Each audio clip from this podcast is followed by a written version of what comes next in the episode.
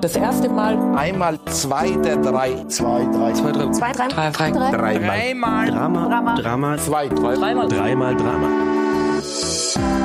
Dreimal Drama. Der Podcast über Gegenwartsdramatik und das Schreiben für die Bühne.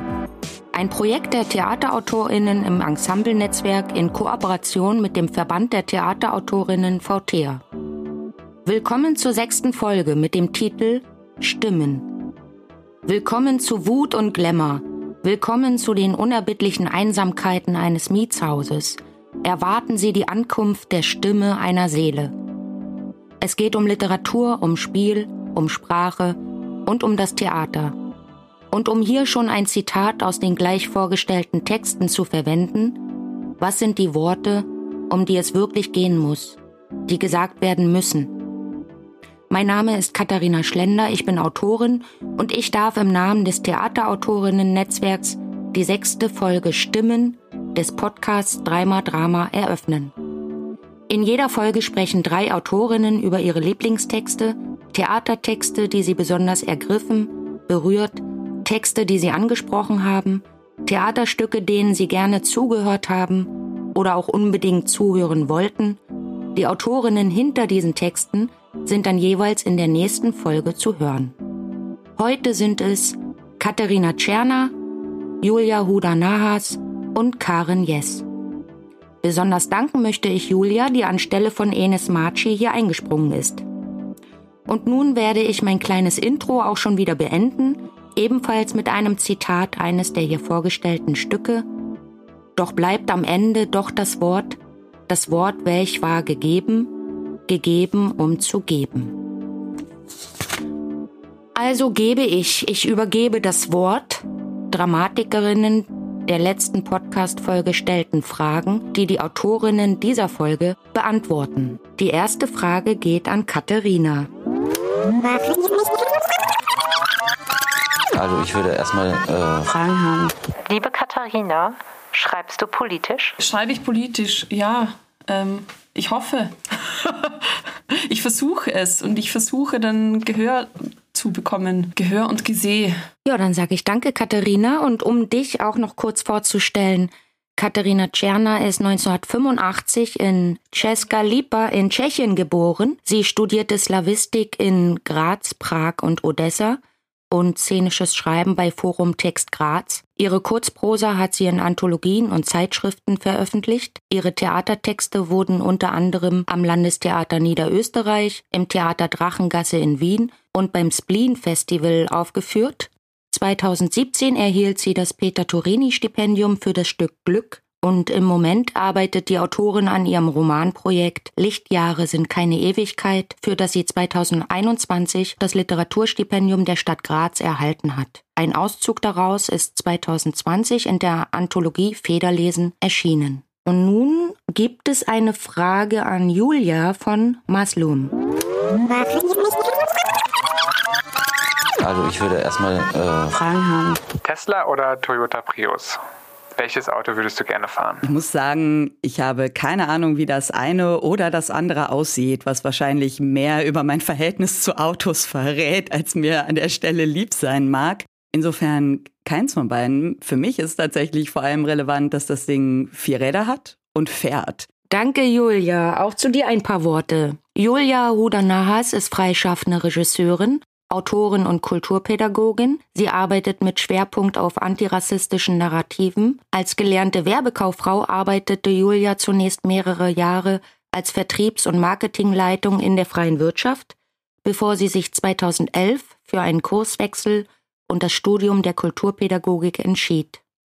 Neben Arbeiten für städtische Bühnen realisiert sie freie Produktionen und Projekte in wechselnden Kooperationen. 2021 initiierte sie das Projekt Bitter in Klammern Sweet Home, eine aktiv in Klammern istische Stückentwicklung. Im Rahmen des Projektes hat ein sechsköpfiger Writersroom mit BPOC-Autorinnen kollaborativ an neuen Narrativen mit antirassistischer Haltung gearbeitet. Herausgekommen ist eine erste Stückentwicklung, gestern, in Klammern heute, morgen. Und nun die Frage von Raffaela an Karen. Also ich würde erstmal äh, Fragen haben. Wie findest du zu deinen Figuren und wie kriegst du Ideen für Stücke? Ich habe keine Ahnung. Wirklich, mehr kann ich dazu gar nicht sagen.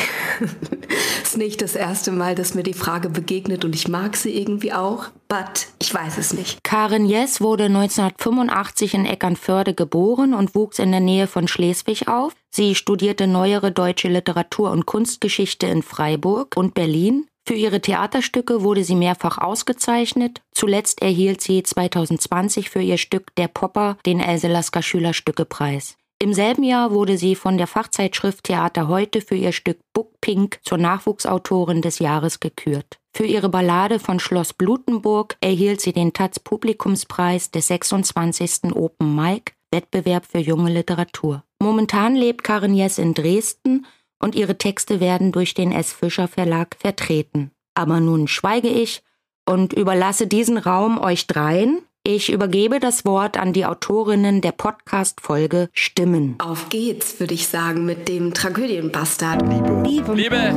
Liebeserklärung. Es ist eine Liebeserklärung. Dem Tragödienbastard bin ich das erste Mal im Rahmen des Retzhofer Dramapreises begegnet. Da habe ich die Autorin Ewe Benbenek kennengelernt.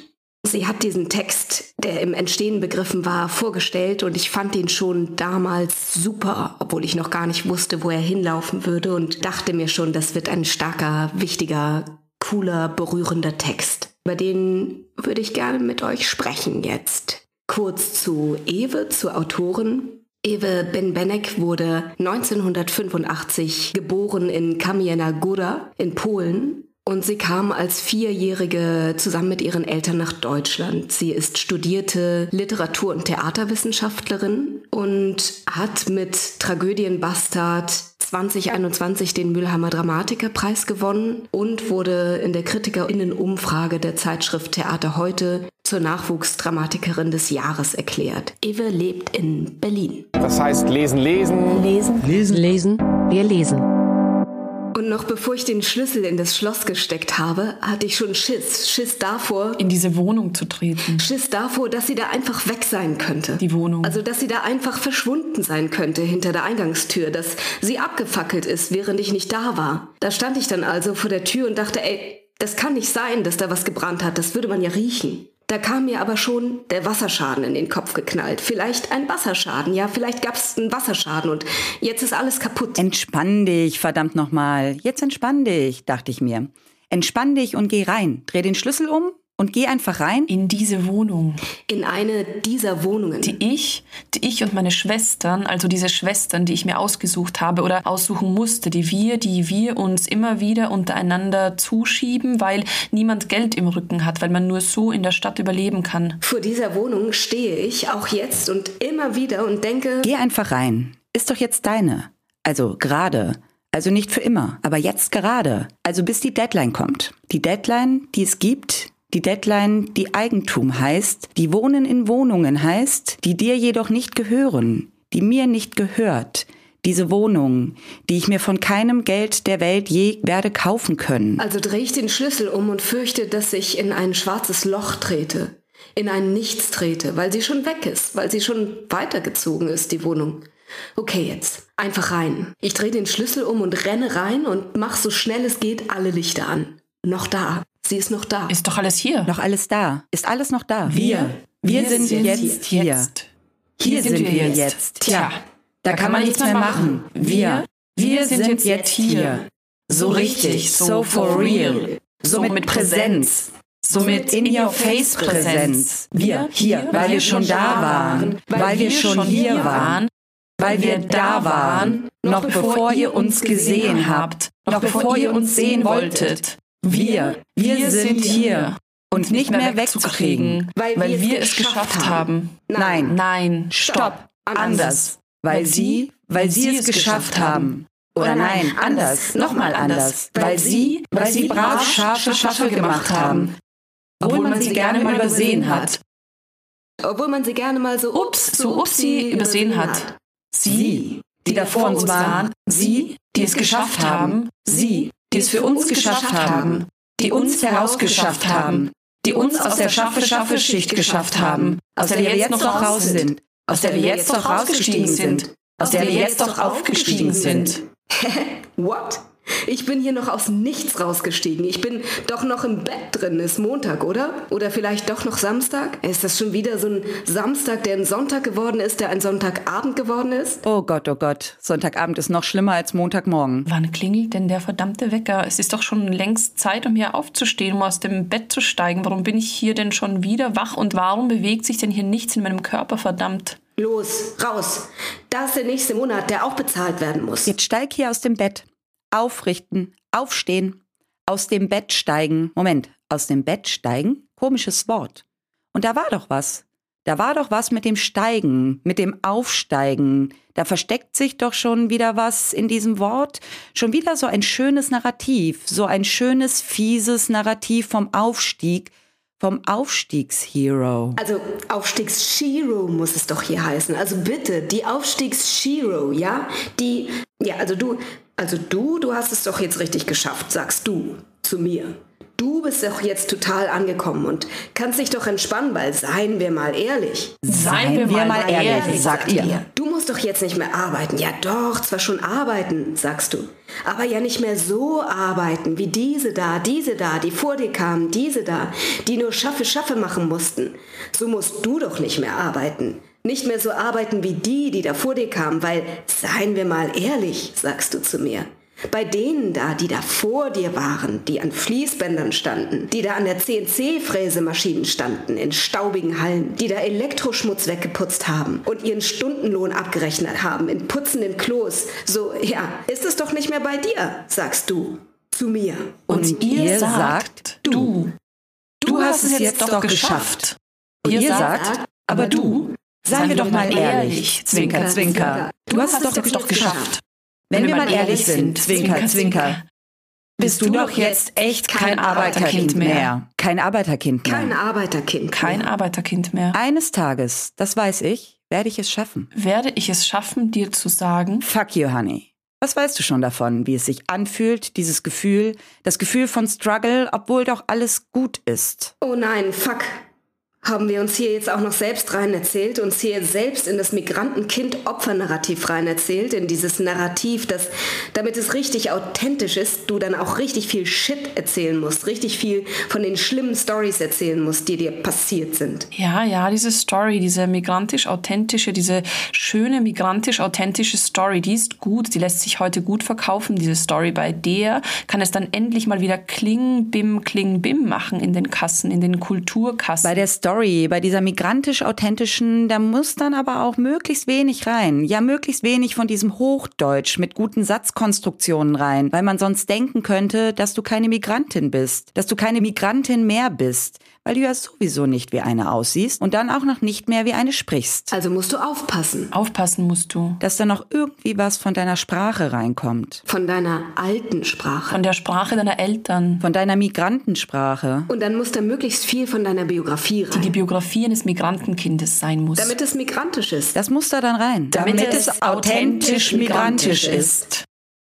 Haben wir uns da jetzt reingepresst? Haben wir uns da jetzt selbst reingepresst? In das Migrantenkind-Narrativ gepresst? Haben wir uns da jetzt sogar selbst reingepresst und zu weniger gemacht, als wir eigentlich sind? Wie ist das schon wieder passiert? Wie konnte das schon wieder passieren? Tja, passiert halt, wenn wir über den Shit erzählen wollen, der passiert ist. Ja, wenn man das macht, dann rutscht man halt schnell mal ab. Schnell mal in das Opfernarrativ ab. Zack. Und dann sitzt du da, wenn der Tag geht, wenn das Tagewerk geschafft ist, sitzt an einem Schminktisch und bist davor, dir den Mascara aus den Augen zu reiben und denkst, fuck, doch reingerutscht. Doch wieder ins Migrantenopfernarrativ gerutscht und du denkst, ah, Schluss jetzt.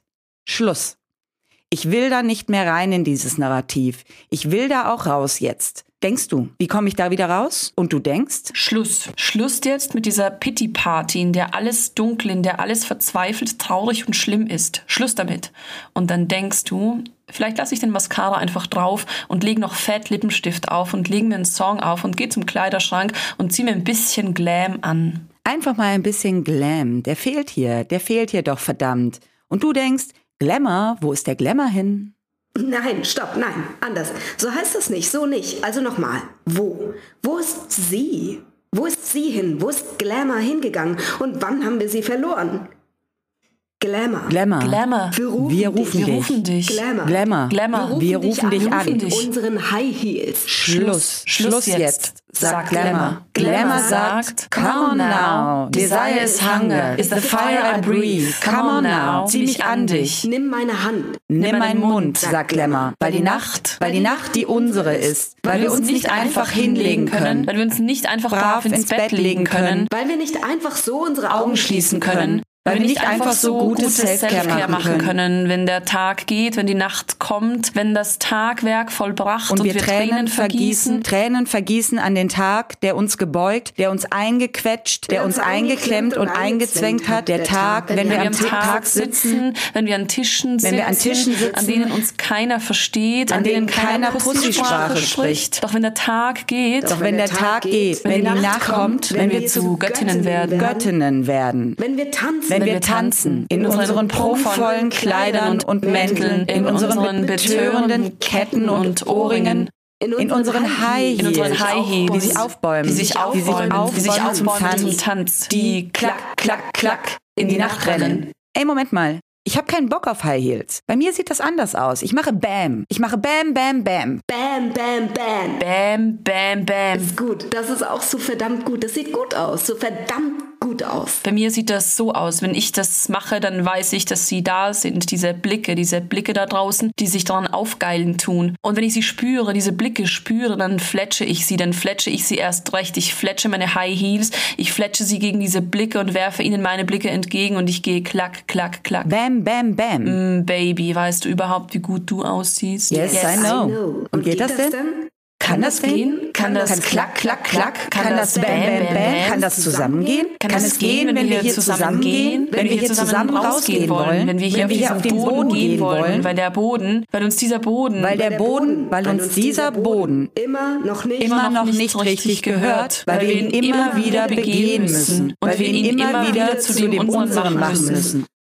Also, also los. Los, los, los. Lass einfach los. Wohin? Wohin? Egal. Egal.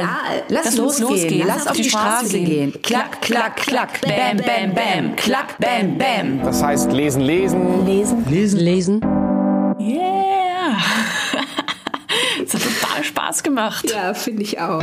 Liebe. Liebe, Eine Liebeserklärung. es ist eine Liebeserklärung. Tragödienbastard von Ewe Benbenek ist ein Theaterstück, das mich gepackt hat, als wäre es Gestalt geworden. Als wäre er, oder besser sie, wirklich im Raum, die Tragödienbastardin. Eine an den Rand gedrängte, benachteiligte Person mit polnischer Migrationsgeschichte, in Deutschland sozialisiert, Eltern Schaffe-Schaffe-Arbeit gemacht, Kind hat studiert, spricht Deutsch und wird seine stigmatisierte soziale Herkunftsgeschichte doch nicht los. Der Tragödienbastard rührt mich, allein beim Lesen zu Tränen. Man kommt der Geschichte der drei abstrahierten Figuren A, B und C so nah, man ist an die Hand genommen, an ihre Gedanken- und Gefühlswelt einzutauchen, man fühlt den Struggle, die Not, nach den richtigen Worten für die eigene leidvolle Geschichte zu suchen. Die Flucht- und Gewalterfahrung der Großmutterfigur geht unter die Haut, ebenso der empowernde Move der Enkelin-Figur, sich die High Heels anzuschnallen, um sich mit den selbstgewählten Schwestern in den edlen Palästen der Haute Couture zu besaufen. Das Stück ist sensibel, klug und kraftvoll. Es lässt starke Stimmen sprechen, die gehört werden müssen. Liebe. Liebe, Eine Liebeserklärung. es ist eine Liebeserklärung. Haben jetzt zwei Szenen aus dem Bastard gelesen und bei dieser ersten geht es mir schon so, dass ich irgendwie das Gefühl habe, mit in diese Wohnung zu treten und mit Angst zu haben, dass dieser Schlüssel da eventuell nicht mehr reinpassen könnte und dass diese Wohnung abgebrannt sein könnte. Ich habe das Gefühl, dass diese A, B, C, die in diesem Text sprechen, einen sehr an die Hand nehmen. Als ich den Text gelesen habe in der Vorbereitung, dachte ich, Shit, das gibt's doch nicht, dass noch jemand außer mir diese Gedanken hat. Also ich kenne das so gut. Ich, und, und ich dachte, wow, was ist das? Dass äh, dieses Gefühl, ich gehe die Treppe hoch und denke, okay, es riecht nicht nach Rauch. Wahrscheinlich ist die Wohnung, hoffentlich ist die Wohnung nicht abgefackelt. Ich konnte das bisher noch nie einordnen bei mir selbst.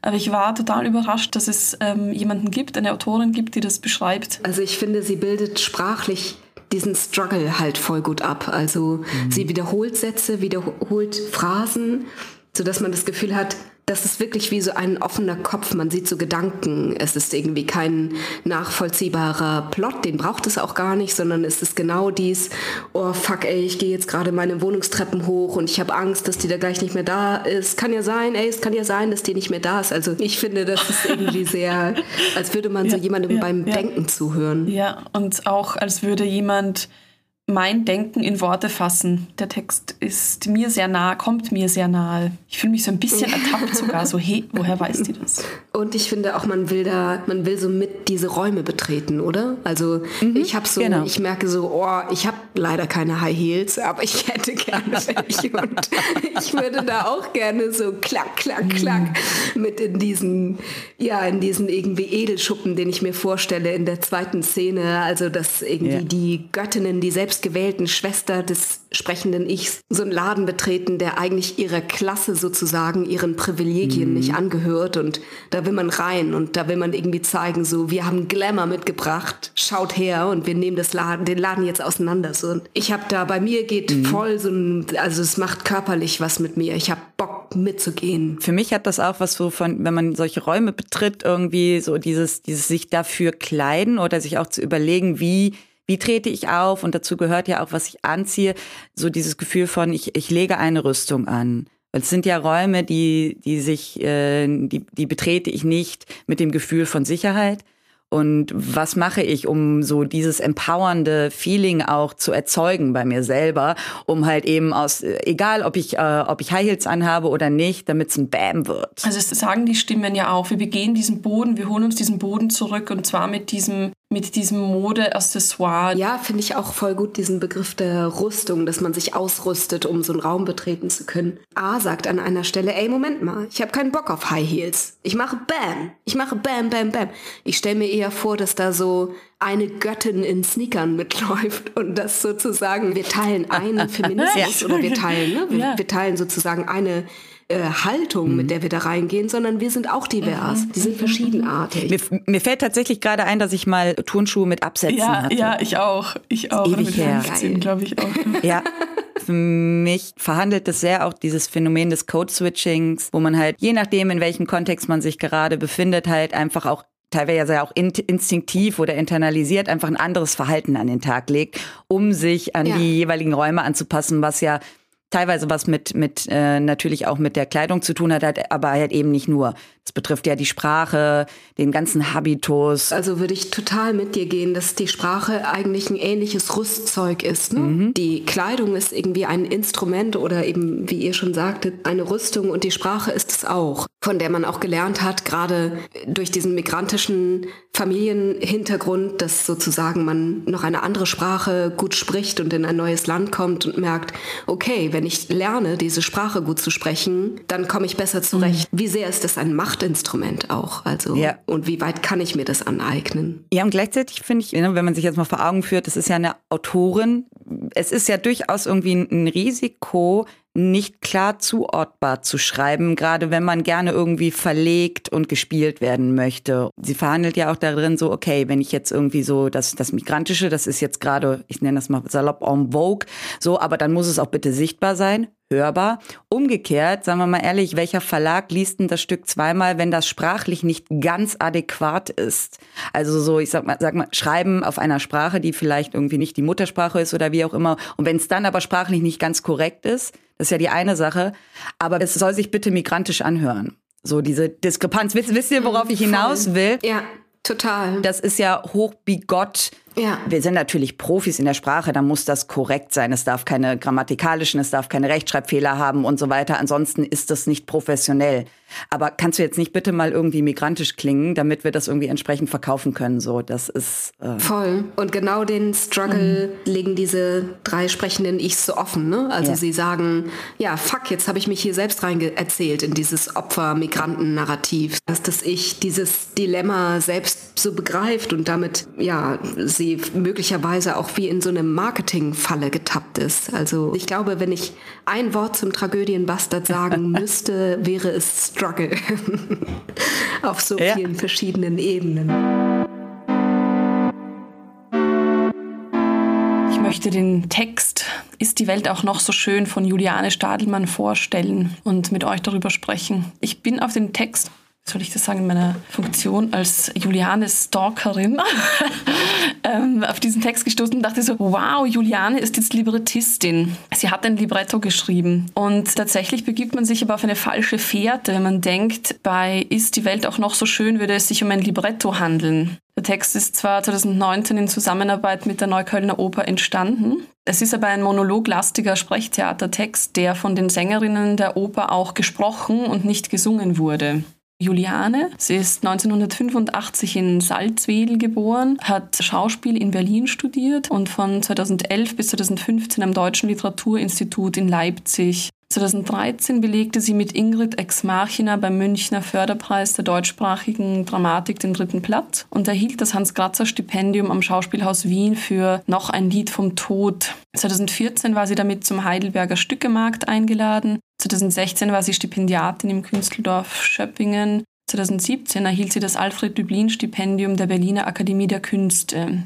Im selben Jahr erschien ihr erster Roman Rübermachen, ein Roman aus der Vogelperspektive, den sie zusammen mit ihrem Bruder Ingmar schrieb. Für den SWR und WDR schreibt sie Hörspiele mit Surfology oder Bretter, die die Welt bedeuten, produzierte sie 2020 für NDR Kultur ein fünfteiliges Feature als Podcast über ihre Leidenschaft des Surfen. Juliane Stadelmann lebt und arbeitet in Berlin.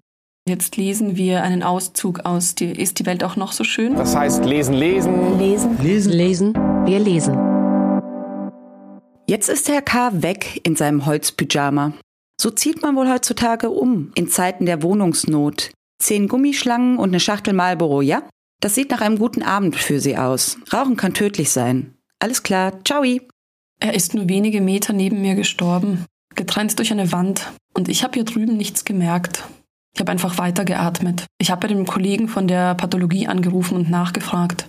50 Prozent der Leichen, die dort liegen, sind fäulnisverändert. Das heißt, die lagen teilweise Wochen, sogar Jahre irgendwo rum. Ist nicht so selten. Großstadttypisches Phänomen. Er hat immer Musik gehört, viel und oft, schon früh morgens. Mehr weiß ich nicht über ihn. Und geraucht hat er wie ein Schlot. Auf Wiedersehen, Herr K. Das Essen war sehr scharf. Das kann einem ja nur auffallen, wenn es zu Hause nach nichts schmeckt. Die Sonne schien den ganzen Tag. Warum beobachtet man das? Na, weil sie zu Hause nicht scheint. Die Menschen sind sehr freundlich und lächeln die ganze Zeit. Ich denke, das ist doch klar, wenn man bei uns einmal über den Hermannplatz geht.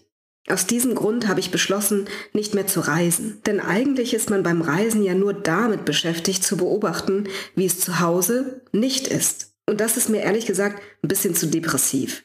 Ein bisschen wie über das Leben sprechen, aber den Tod meinen. Trotzdem interessiere ich mich in der Theorie sehr für das Reisen. Ich frage mich, ob es Herrn K. wohl genauso ging. Ich frage mich, wie es Herrn K. überhaupt eigentlich so ging. Auf dem Fensterbrett standen vor ein paar Monaten viele sehr alte Reiseführer. Ich, ich habe die Bücher mitgenommen. Sie stehen jetzt in einem Regal vor meinem Bett.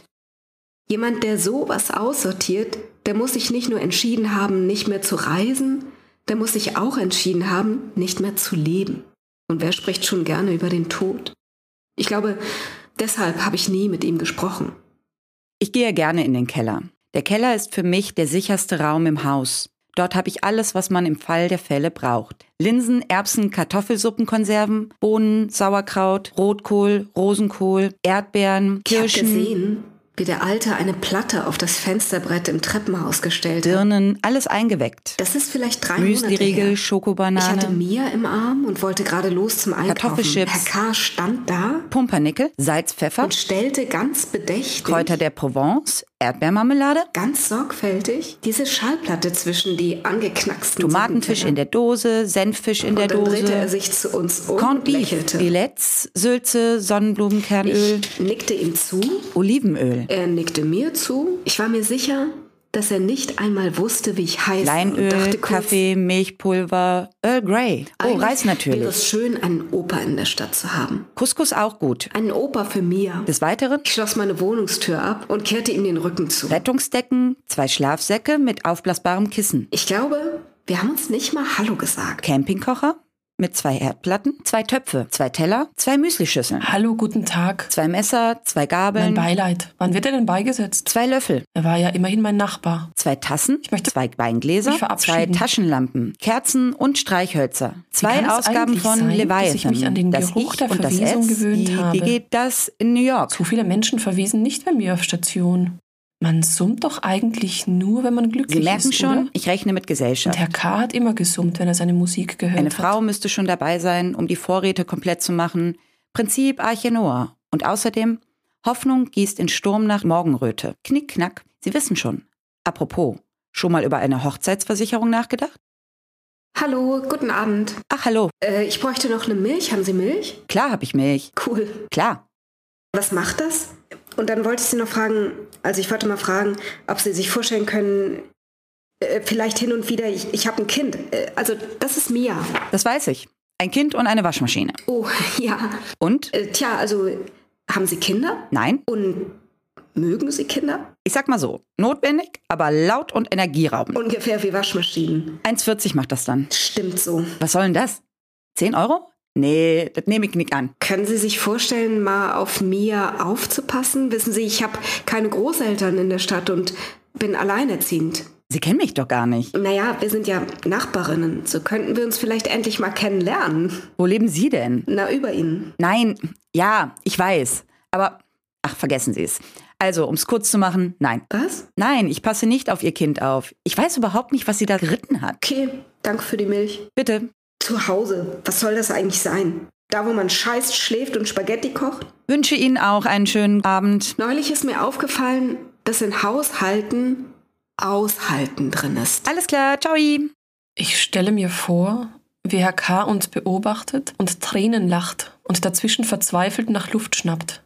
Er lacht und lacht und schnappt und schnappt. Aufhören, bitte aufhören. Es soll bitte einfach aufhören. Ich stelle mir vor, wie Herr K. in seinem Wohnzimmer sitzt, das Geräusch des Verfalls in den Wänden hört, das Geräusch eines maroden Hauses. Er sitzt dort, umgeben von allem, was man zum Überleben braucht, und stirbt. Ich stelle mir vor, wie ich in ein paar Jahren in meinem Sessel sitze. Im Fernsehen läuft die Sportschau, aber ich bin gar nicht sportlich. Ich sitze im Sessel schon seit Tagen und ich komme nicht mehr hoch. Ich will auch irgendwie gar nicht mehr hoch. Ich habe keine Kraft mehr.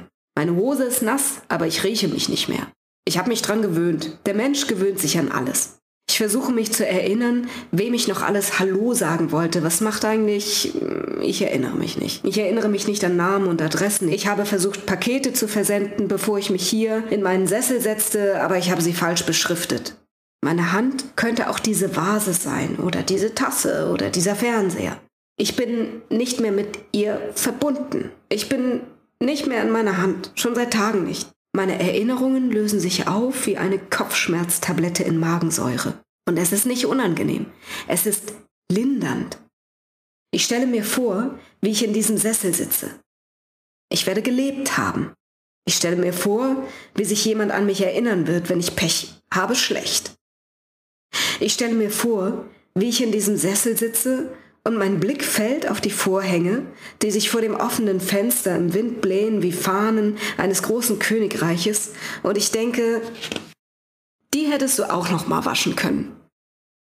Ich stelle mir vor, wie ich mich daran erinnern werde, dass Atommüll und Quallen uns alle überleben. Das habe ich mal gelesen. Ich stelle mir vor, wie es hinter dem Vorhang beginnt zu leuchten. Ein rhythmisches Wabern. Da, ein Tentakel lugt hervor und nach einer Weile sehe ich die ganze Qualle hervorkommen. Sie pumpt sich ihren Weg durch den Raum und wird durchstrahlt vom Licht, das durch die Fenster fällt. Fast transparent, aber unverkennbar eine Qualle. Zwei kleinere ihrer Art folgen ihr. Ich stelle mir vor, wie ich in diesem Sessel sitze und die Quallen auf mich zukommen. Es werden immer mehr. Sie sind still und schön und ich bin so glücklich, dass ich das noch erleben darf. Unter Wasser atmen. Davon habe ich schon als kleines Mädchen geträumt. Die leuchtenden Geschöpfe, sie quallen vor sich hin und bald schon löst sich alles von mir. Zuerst der Sessel. Das gefällt mir. Ich muss gar nicht mehr aufstehen, denn der Sessel geht von selbst. Dann die Sportschau. Bayern gegen Dortmund. Na und? Das Grün des Rasens läuft aus dem Fernseher hinein in mein Wasser. Dann die Wände. Dann die Decke. Alles löst sich von mir. Ich schaue an mir herunter und berühre meinen Bauch mit den Tentakeln. Sie sind sehr lang und ich muss erst noch lernen, mit ihnen umzugehen. Ich stelle mir vor, wie ich in vielen Jahren in diesem Sessel sitze, die Sportschau läuft aus und ich werde zur Qualle. Ich stelle mir vor, wie ich in vielen Jahren in diesem Sessel sitze und sterbe. Ich stelle mir vor, wie in ein paar Wochen die Nachmieter die Wohnung von Herrn K. besichtigen werden. Draußen scheint die Sonne. Sie lieben diese Stadt. So lebendig, so verrückt, so offen, so divers. Sie suchen seit zwei Jahren eine Wohnung. Sie werden diese Wohnung renoviert bekommen und darin sehr lange leben. Denn keiner zieht mehr um. Sie werden in dieser Wohnung bleiben, obwohl sie streiten, sich vertragen, sich betrügen, sich vertragen, sich auseinanderleben, sich ein bisschen hassen, sich nicht mehr vertragen, ganz unterschiedliche Leben leben, aber sie werden älter zwischen diesen Wänden in dieser Stadt, die sie so lieben. Keiner zieht mehr um, keiner kann mehr weiter. Die Stadt erlahmt wie ein angeschossenes Tier. Keiner kann mehr weg. Der Grizzly steht vor unserem Zelt. Der Grizzly lebt in diesen Wänden. Weglaufen ist sinnlos. Totstellen oder Angriff. Das heißt lesen, lesen. Lesen. Lesen. Lesen. Ja, danke fürs Lesen. Liebe. Liebe. Liebe. Eine Liebeserklärung. Es ist eine Liebeserklärung. Ist die Welt auch noch so schön? Ist ein kluger, poetischer und berührender Text über das Leben und den Tod in der Großstadt, dem eine bittersüße Komik innewohnt. Formal arbeitet er über weite Strecken mit Monologblöcken. Die Figuren sprechen nicht miteinander, sondern nebeneinander. Manchmal macht es sogar den Anschein, als würden sie gegeneinander ansprechen. Es gibt den Versuch einer Annäherung zwischen den Menschen des Mietshauses, ohne dass Begegnung tatsächlich stattfindet. Sprachlich und formal bildet der Text also das ab, was er inhaltlich verhandelt. Diese formale Besonderheit verleiht den Figuren eine Körperlosigkeit, die jene Körperlosigkeit der anonymen Großstadtmenschen abbildet. Die Stadt erlahmt wie ein angeschossenes Tier, der Grizzly lebt in diesen Wänden, ist eine meiner Lieblingszeilen in diesem starken Text, weil sie auf eine tröstliche und poetische Art und Weise auf das Getriebensein und die Ausweglosigkeit vieler Großstadtmenschen verweist. Ich mag an, ist die Welt auch noch so schön, dass der Text eine inhaltliche Dichte hat, ohne dass er dadurch an Tiefe verliert. Er behandelt die Themen Wohnungsnot, Einsamkeit und Anonymität in der Großstadt, latente Aggressionen und Ängste von Menschen, die auf engem Raum zusammenleben und stellt durch die Hintertür ganz viele Fragen.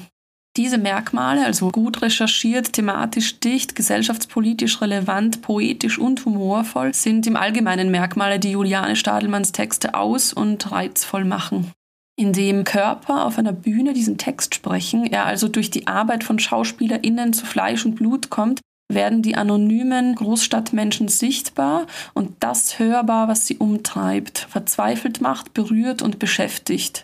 Diese Menschen bekommen durch diesen Text eine Stimme und einen Körper. Und darin sehe ich den gesellschaftspolitischen Auftrag, den dieser Text hat, beziehungsweise denjenigen gibt, die mit ihm arbeiten. Liebe. Liebe. Liebe. Eine Liebeserklärung. Es ist eine Liebeserklärung. Besonders schön finde ich die Textstelle, die wir alle drei zusammen gelesen haben, also diesen, dieses zeitversetzte, gleichzeitig aber doch nicht gegeneinander, miteinander sprechen. Das finde ich auch, weil sie beispielhaft ist für das gesamte Sprechen im Stück, nach meinem Eindruck, dass die Figuren, die in diesem Mietshaus angesiedelt sind als BewohnerInnen, eigentlich mehr nebeneinander sprechen, nebeneinander hersprechen, als dass sie miteinander sprechen. Ich finde, das ist so ganz charakteristisch für dieses Leben in dem Mietshaus, dass alle so ihre kleinen Leben leben und eigentlich viel übereinander wissen wollen und sich mehr Kontakt wünschen, das aber irgendwie nicht zustande bringen, da zueinander zu kommen. Das ist ja irgendwie omnipräsent in diesem Stück, obwohl die eigentlich da alle unter einem Dach sind. Und gleichzeitig hat es aber ja auch so was, so, irgendwie so eine Körperlosigkeit. Wenn ich es richtig im Kopf habe, irgendwie ist ja die einzige dialogische Begegnung sozusagen und die geht ja auch noch schief. Also so, das mhm. ist ja jetzt nicht unbedingt, also menschlich gesehen, ähm, äh, ist das äh, jetzt nicht unbedingt eine ja, Begegnung, ja. wo man sagen würde, so, oh ja, da haben zwei äh, Parteien zusammengefunden. Genau, es ist so dieser Versuch eines Miteinanders, das aber scheitert, eigentlich die ganze Zeit. Also der, der Text bildet das, finde ich, ähm, sprachlich und formal so schön ab, diese, diese, diesen Versuch. Ja, es geht um Einsamkeit, oder? Ja, also ich ja. habe den Eindruck, dass Einsamkeit so ein klingelndes Wort ist, wenn man, wenn man dieses Stück liest und dass natürlich auch all die Gespräche oder Reflexionen der Figuren knüpfen ja an diesen Todesfall des Herrn K. an, mhm. der ja sozusagen das Paradebeispiel möglicherweise eines einsamen Verstorbenen ist. Und man hat aber irgendwie so den Eindruck, ah, es geht aber diesen anderen Figuren möglicherweise ganz ähnlich. Also es ist irgendwie vorstellbar, dass die auch so wegsterben wie Herr K. und andere Menschen sich Gedanken machen und sich Fragen über diese Person stellen, die da gestorben ist und Fragen über den Tod stellen und ja und damit auch unweigerlich allein bleiben. Ja. Ich finde auch so, sie reden zwar darüber, aber aus einer unglaublich egozentrischen mhm. Perspektive heraus. Also es geht eigentlich nie wirklich um Herrn K., sondern es geht eigentlich um den eigenen Umgang damit, so was nochmal extrem visualisiert, wenn man so will, wieso es überhaupt dazu, dazu kommen konnte, dass da ein Mensch stirbt und es eigentlich erst auffällt, als es so lange her ist, dass der Geruch so präsent ist. Ja. Ja, weil jeder irgendwie so um sich selbst kreist.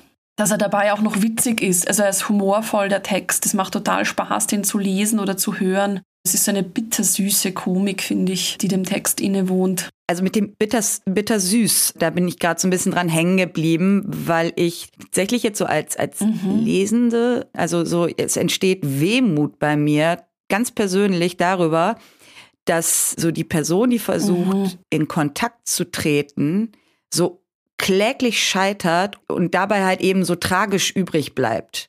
So, das ist tatsächlich etwas, was mich so ganz persönlich so ein bisschen stört. Ich finde, die Person, die etwas anderes versucht, kommt extrem schlecht weg in diesem Konstrukt. Ging euch das auch so oder? Ja, also ich habe auch mhm. das Gefühl, dass Miriam ein bisschen eine andere Rolle spielt, weil sie Kontakt will ne? und den ja auch aktiv sucht. Ja. Schlecht wegkommt, ja. würde ich nicht unbedingt sagen. Eher so, dass ich als Leserin ihr so sagen würde, hey, dann passe ich mal einen Abend auf mir auf. Also sie hat so ein ja. bisschen was äh, mhm. Schutzbedürftiges, so man, man möchte sich der widmen. Mir kommt der Text da so ungeheuer sensibel und figurennah vor. Also ja. dass ich eher so, so ein Gefühl von Traurigkeit habe. Und also ich denke, ich weiß, was du meinen könntest mit einer Komik. Eben nicht so Schenkelklopf, wir lachen jetzt mhm. irgendwie darüber so, aber mich springt eher an dieses frustrierte, so ein bisschen ausweglose, traurige, alle leben da nebeneinander und Miriam hat schon versucht, mit Anja so eine Freundschaft aufzubauen oder so eine Beziehung mhm. und dann hält Anja aber später diesen Monolog, in dem sie zur Qualle wird und da kommt nichts äh, zurück. Das ist sehr gegensätzlich und genau, macht so traurig. Bei aller Schwere, also ich finde, er kann die Schwere ein bisschen aufwiegen durch so, mir fällt nur bittersüß ein. Also es ist so, mhm. es gibt auch die süßen Momente, die so, ja, humorvoll sind. Und auch die Poesie, also ich finde in diesem Monolog mit der Qualle, dem wohnt eine wahnsinnige Poesie inne. Und für mich hat dieser Monolog was eher was Tröstliches. Ähm, ich mhm. kann nicht ganz genau sagen, warum, aber ich meine, weil du sagst ja, ich sterbe da allein und dann werde ich zur Qualle, aber sie taucht ja ein in einen Ozean mit vielen anderen Quallen. Also für mich hat dieser, dieser Quallenmonolog, dieses Überquallende, der, die Sportschau quallt über, und erst nach dem Tod kann es eigentlich ein Miteinander geben, weil das dann so überschwappt, das, was zuerst eingesperrt ist in einen Kasten, nämlich den Fernseher, mhm. und äh, macht Gemeinschaft möglich, aber halt leider erst in einer anderen äh, Daseinsform. Ich mag diesen Endmonolog sehr gern und dieses irgendwie im Wasser untergehen und anderen Lebewesen begegnen. Ich glaube, so widersprüchlich ist es gar nicht zu meiner Lesart. Ich würde schon darin lesen, dass eben die Menschen da nicht vorkommen in Anjas Idee ja. vom, ja. vom Sterben. Mhm. Und das ähm, ist traurig und das macht wehmütig, da gebe ich euch recht, genau. Und ich dachte gerade noch, vielleicht statt Komik oder komisch fällt mir liebenswert ein. Also mhm. die Figuren haben so etwas Liebenswertes oder so etwas Eigenes. Das ist auch vielleicht die unfreiwillige Komik der Selbstverständlichkeit, mit der diese Dinge manchmal kommen. Das sind ja teilweise irgendwie hoch absurde Momente, die aber mit einer, mit einer sehr starken Alltäglichkeit und Selbstverständlichkeit rübergebracht werden. Und sowas hat ja auch gerne schon mal was vielleicht auch unfreiwillig unfreiwillig komisches und ja, natürlich, auf jeden Fall liebenswert. Da würde ich sehr mitgehen. Ja. Wir werden jetzt als nächste Auszüge aus Fololo lesen. Das ist ein Text von Benis Lisania Ikula Aquala, geboren 1989, lebt in Essen und arbeitet als Autorin, Dramaturgin, Kuratorin, Moderatorin, Performance-Künstlerin und Spoken-Word-Artist. Fololo bedeutet Blume auf Lingala. Das ist eine von vielen Sprachen, die in Brazzaville gesprochen werden, der Ort, wo ähm, Benis auch geboren wurde. Und ähm, also zum Text vielleicht kurz, der ist in verschiedene Abschnitte aufgeteilt, die jeweils eine eigene Überschrift haben. Und da wir den Text nicht komplett lesen, werden wir aber zwischendurch trotzdem einzelne, für einzelne Abschnitte nur die Titel nennen, um so ein bisschen einen Eindruck von dem Bogen zu vermitteln, den der Text schlägt. Und Fololo wird Ende diesen Jahres äh, in gedruckter Form erscheinen. Und dafür hat äh, Emilene Bopana Modimo einen sehr, sehr schönen kleinen Text über Bernice geschrieben, den ich an der Stelle gerne einfach mal aufgreifen würde. Ähm, Bernice ist eine multidisziplinäre Künstlerin, studierte Sozialpädagogin und Community Organizerin aus Essen. Seit circa sechs Jahren ist sie mit ihren Spoken-Word-Texten unter dem Namen Lisania auf den unterschiedlichsten Bühnen im ganzen Land unterwegs. Ihr facettenreiches Wesen und Schaffen lässt sich dabei ins Zusammenspiel von Poesie, Aktivismus, BIPOC, Empowerment-Arbeit sowie Theater verorten. Mit ihren Texten begeistert Lisania nicht nur die Zuhörenden, sondern trifft damit vor allem den Geist unserer Zeit. Ihre Worte sind gesellschafts- und rassismuskritisch, provokant, laut und gleichzeitig bedacht. Ein Ausdruck von schwarzem und queer feministischen Widerstand und Dekonstruktion eurozentristischer Geschichtsschreibung und Wissensvermittlung. Dieser Gedanke spiegelt sich auch in Lisanias Verständnis von Community-Arbeit wider, die einerseits versucht, die Vielfältigkeit schwarzer Lebensrealitäten sichtbar zu machen und andererseits diese Lebensrealitäten in Aktionen und Worten zu vereinen. Ja, also der Text ist mir begegnet, äh, als mir Benice begegnet ist. Wir haben uns in der gemeinsamen Arbeit dieses Jahr kennengelernt, als wir zusammen im Writers Room gearbeitet haben. Und ähm, ja, vielleicht noch aktuell ist Benice auch als Autorin und Performerin am Theater Dortmund tätig, wo sie bald auch auf der Bühne zu sehen sein wird. Ja, und dann würde ich sagen, lesen wir mal. Das heißt lesen, lesen. Lesen. Lesen. Lesen. Wir lesen. Denn du musst wissen, woher du kommst, um zu verstehen, wohin du gehst. Ich habe uns einen Blumenstrauß mitgebracht, einen Blumenstrauß aus Worten, mit ganz vielen unterschiedlichen Pflanzen und Blüten. Und so groß, dass für jeden von uns eine Blüte dabei sein wird, die dir genau das geben wird, was du brauchst. Harmonie, Lisania. Ursprung. Perspektivwechsel meiner Dunkelhaut. Sackgasse. Oft bin ich auf der Suche, nur weiß ich nicht wonach. Im Himmel bei den Ahnen, im Buch der Philosophen, im Netz bei den Fremden, in den Worten der Beklemmten. Dort war ich auf der Suche, nur wusste ich nicht wonach. Ich suchte ein Gefühl, ein Gefühl, welches mich bestätigt und täglich betätigt, das Richtige zu tun. Ich suchte eine Antwort auf so viele Fragen, die ich in Worten nicht habe. Einen Sinn wollte ich, einen Sinn fürs Leben und ein Leben für den Sinn. Denn sinnlos ist doch so vieles von dem, was wir tun. Ein Gefängnis, ein Gefängnis im Gefängnis ist die Seele in jedem Menschen. Doch musst du lernen, dich selbst zu lieben, um auch andere lieben zu lernen. Denn der Mensch braucht nun mal Menschen, um Mensch sein zu können und sollte als erste Romanze sich selbst erfahren können.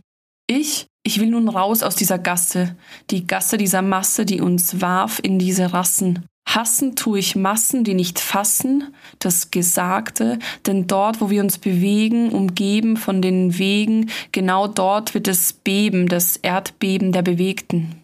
Nationen, die uns umfassen, die setzen unsere Grenzen, die wir scherzend doch mit Schmerzen mental auf uns aufnehmen, sind die Bürden unserer Hürden, die einst bei uns aufgehen? Doch bleibt am Ende doch das Wort, das Wort, welch war gegeben, gegeben, um zu geben, denen, die begegnen, der Kraft der Kreation, für den Frieden der Nation. Kindeswohlgefährdung. Drei Affen. Ich wäre lieber nur sprachlos, als in der Stille verstummt zu sein. Beide Zustände beschreiben meine Wortlosigkeit, Letzteres ist ein Gefühl der Gefangenschaft, das Gefühl in der Stille verstummt zu sein. Es ist wie der japanische Affe, der zwar sehen und hören kann, aber einfach nicht sprechen. Auch er hofft, dass die anderen eintreten und für ihn sprechen, weil er es selbst nicht kann. Wird denn der sprechen, der sieht, aber nicht hört und uns mitteilen, was er sieht? Wird denn der sprechen, der hört, aber nicht sieht und uns mitteilen, was er hört? Es ist niemandem geholfen, im falschen Moment zu schweigen. Ich? Ich kann nicht reden, dafür sprechen, fühlen und schreiben, denn die Stimme meiner Seele ist das Schreiben, Gefühle in Worte zu umwandeln, um Wort an Wort aneinander zu reimen. Und was ist die Stimme deiner Seele? fragt dich der Affe, der einst nicht sprechen konnte. Kumu für Erdöl. Ohne Frauen keine Schreie, ohne Frauen keine Schreie. Ich sagte, ohne Frauen keine Schreie. Denn ich habe schon viel gesehen, noch mehr gehört, doch am meisten habe ich gespürt. Es ist 1997, ich bin acht. Es wird nicht viel von ihm gesprochen, er ist fern und trotzdem da. Ab und zu ruft ihr Onkel an, um uns von ihm zu berichten. Er sagt, er hat bereits viel angestellt. Alle anderen sind gegangen, um sich vor ihm zu schützen. Nur wir Männer sind geblieben, um ihn zur Rede zu stellen und eventuell auch aufhalten zu können. Denn ich habe schon viel gesehen, noch mehr gehört, doch am meisten habe ich gespürt. Es ist der 18. Dezember 1998. Ich bin neun, als eine Kugel von rechts einmal quer seinen Körper durchbohrt. Er ist tot, heißt es nach Tagen aus den Mündern der fremden Menschen. 22 Soldat in Ausbildung, mein Bruder. Es ist Ausnahmezustand. Jeder Mann wird jetzt gebraucht, egal ob jung oder alt. Und wo lernst du denn schon am besten zu kämpfen und zu siegen, wenn nicht gleich auf dem Spielfeld selbst? Denn ich habe schon viel gesehen, noch mehr gehört, doch am meisten habe ich gespürt. Es ist der 11. September 2001. Ich bin zwölf. Allein zu Haus höre laut Musik und mache meine eigene Show, als mich die Bilder der brennenden Türme erreichen. Ich lerne die Angst vor Bärten, Kopftüchern und was ein Dschihad ist. Das Ergebnis nennt sich Terror, Terror meiner selbst. Wo warst du eigentlich am 11. September? Denn wir haben schon viel gesehen, noch mehr gehört, doch am meisten haben wir gespürt. Es ist der 3.6.2011. Ich bin 21. Ein ganz gewöhnlicher Tag, bis mich der Nachrichtenbericht eines jungen Mannes erreicht. Ich höre Islamist, Taliban, deutsche Afghane, aus Essen, Kundus, tot und seinen Namen. Wir gingen in dieselbe Klasse. Ich frage mich wieso. Was hat dich womöglich bewegt? Ich weiß es nicht. Aber ich weiß, wie es ist, Familie in der anderen Heimat zu haben dass im Krieg Männer fallen und neue gebraucht werden, hier aufzuwachsen und stets als das Fremde gesehen zu werden. Ich weiß, was in deinem Geschichtsbuch stand, denn aus dem gleichen las auch ich. Doch was ich nicht weiß, wohin uns das alles führt. Ich war schon oft verwirrt, noch öfters verloren, doch am Ende habe ich verstanden.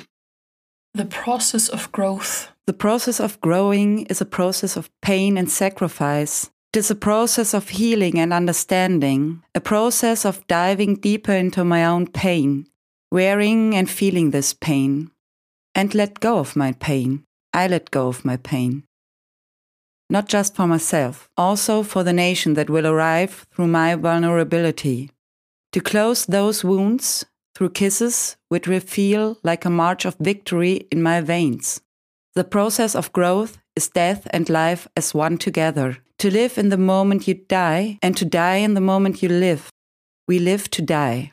Every day, every night, moon and sun, darkness and light, awake and asleep, we die every day. And this is where we meet, my newborn son, Victory. Tränen. Ich beobachte mich beim Vergießen meiner Tränen. Da Weinen nicht gleich Weinen ist, jede Träne etwas anderes erzählt und jede von ihnen auch ganz anders schmeckt. Wenn du spürst, dass in deinem Herzen etwas vergraben liegt, ein tief verborgener Schatz, den du nicht greifen kannst, weil der Schmerz deiner Wunden dein Herz gefangen hält, doch du endlich den Knopf findest, der nun das Ganze zum Überlauf bringt. Deine Gedanken den Raum finden, sich neu zu strukturieren und sich jede Träne, die deine Wange hinunterkullert, nach einer neuen Freiheit anfühlt, dann hat sich jeglicher Kampf, den du im Kopf, im Herzen und im Schlafe geführt hast, doch mehr als nur gelohnt. Denn wenn du noch weinen kannst, dann fühlst du noch und darfst dich zu den Glücklichen zählen. Stärke verbirgt sich häufig hinter Tränen und offenbart sich denen, die auch mal bereit sind, durch Höllen zu gehen. Wo sind die Frauen, die mit mir weinen, wenn das Unrecht bis an den Himmel reicht? Wo sind die Männer, die für mich einstehen, weil sie das Leid der Frauen verstehen? Wo sind die Ordnungsschaffer dieser Welt, wenn das Blutvergießen kein Ende nimmt? Und wo sind wir, wenn das Schweigen sich selbst verrät?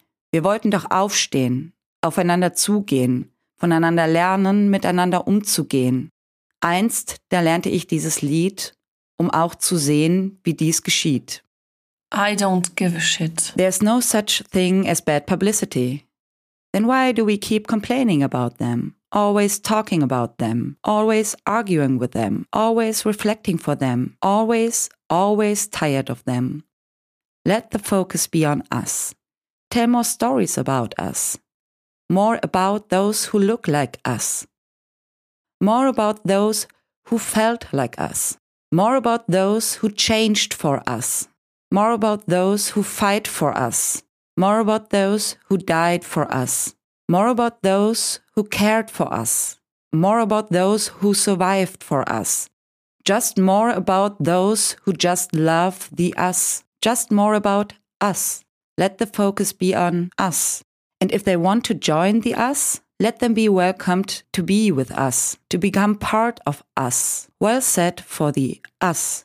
But let us start to talk about us, to define the us, cause sometimes I don't see the us.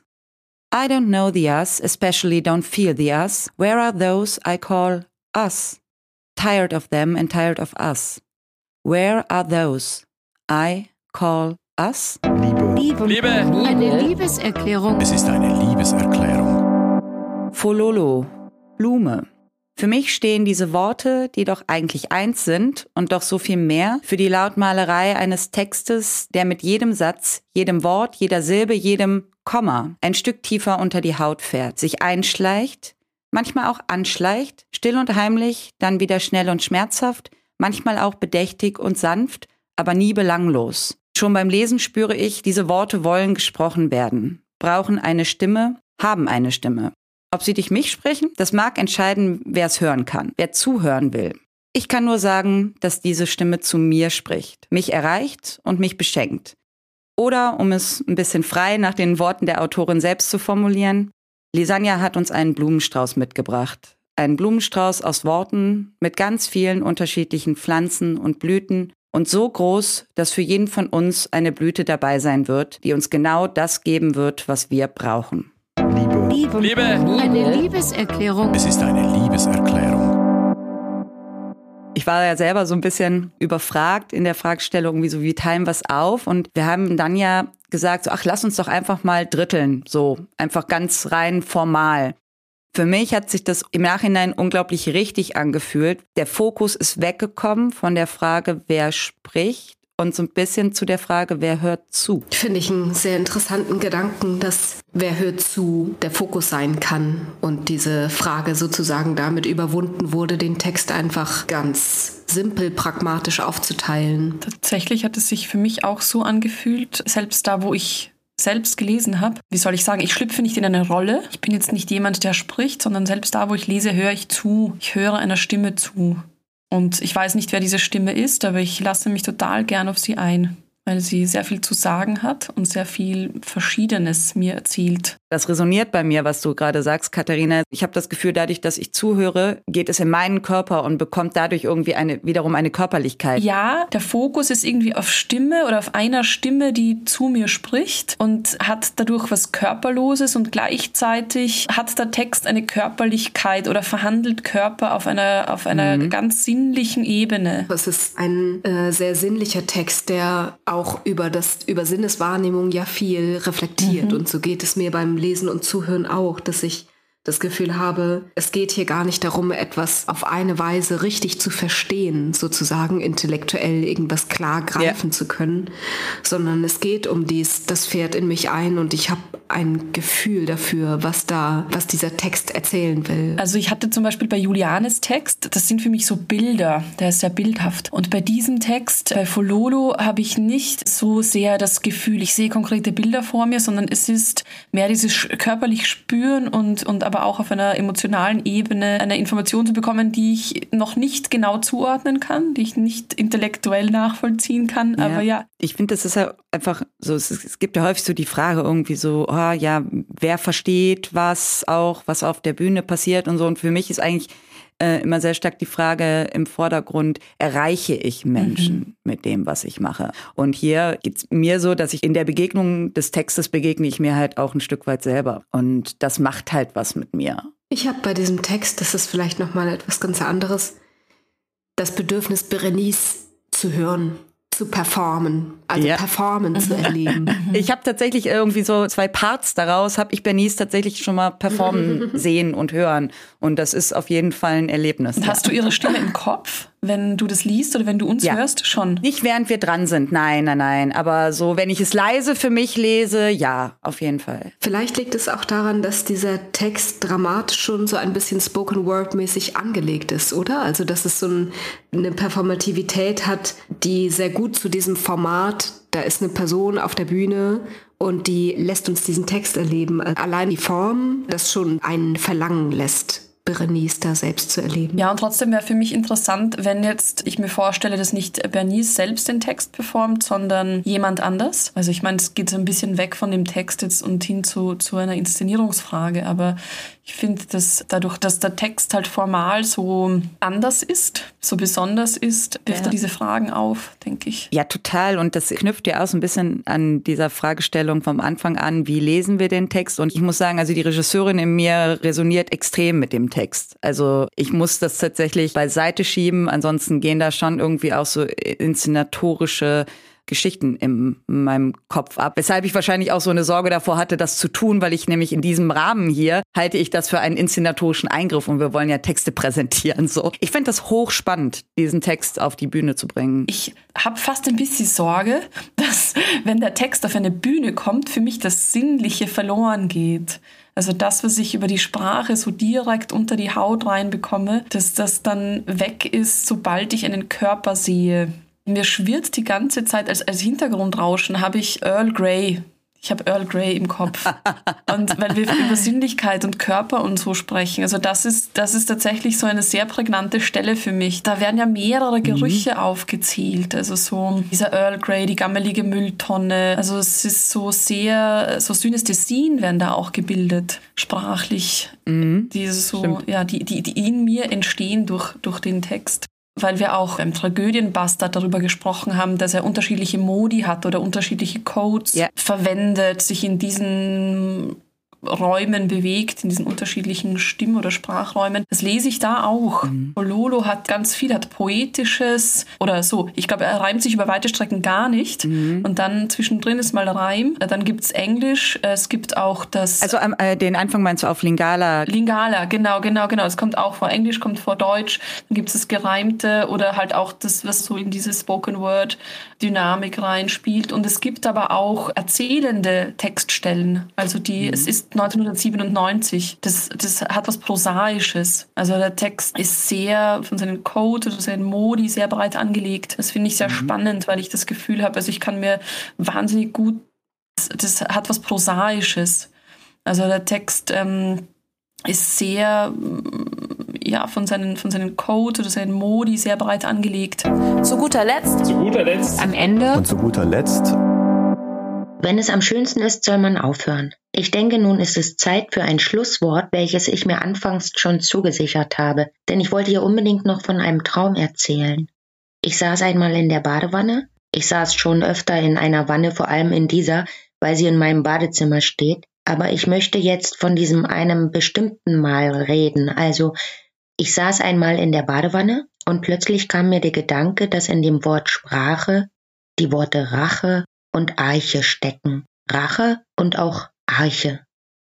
Das gefiel mir, ich fand das irgendwie erheblich. Warum, das weiß ich nicht mehr. Und ich saß weiter in der Wanne und begann zu träumen. Unmöglicherweise träumte ich vom Theater.